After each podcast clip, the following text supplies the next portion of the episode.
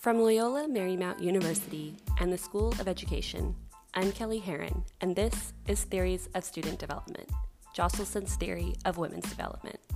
Today's episode is brought to you by the podcast application Anchor. Sources for this episode are available on Brightspace.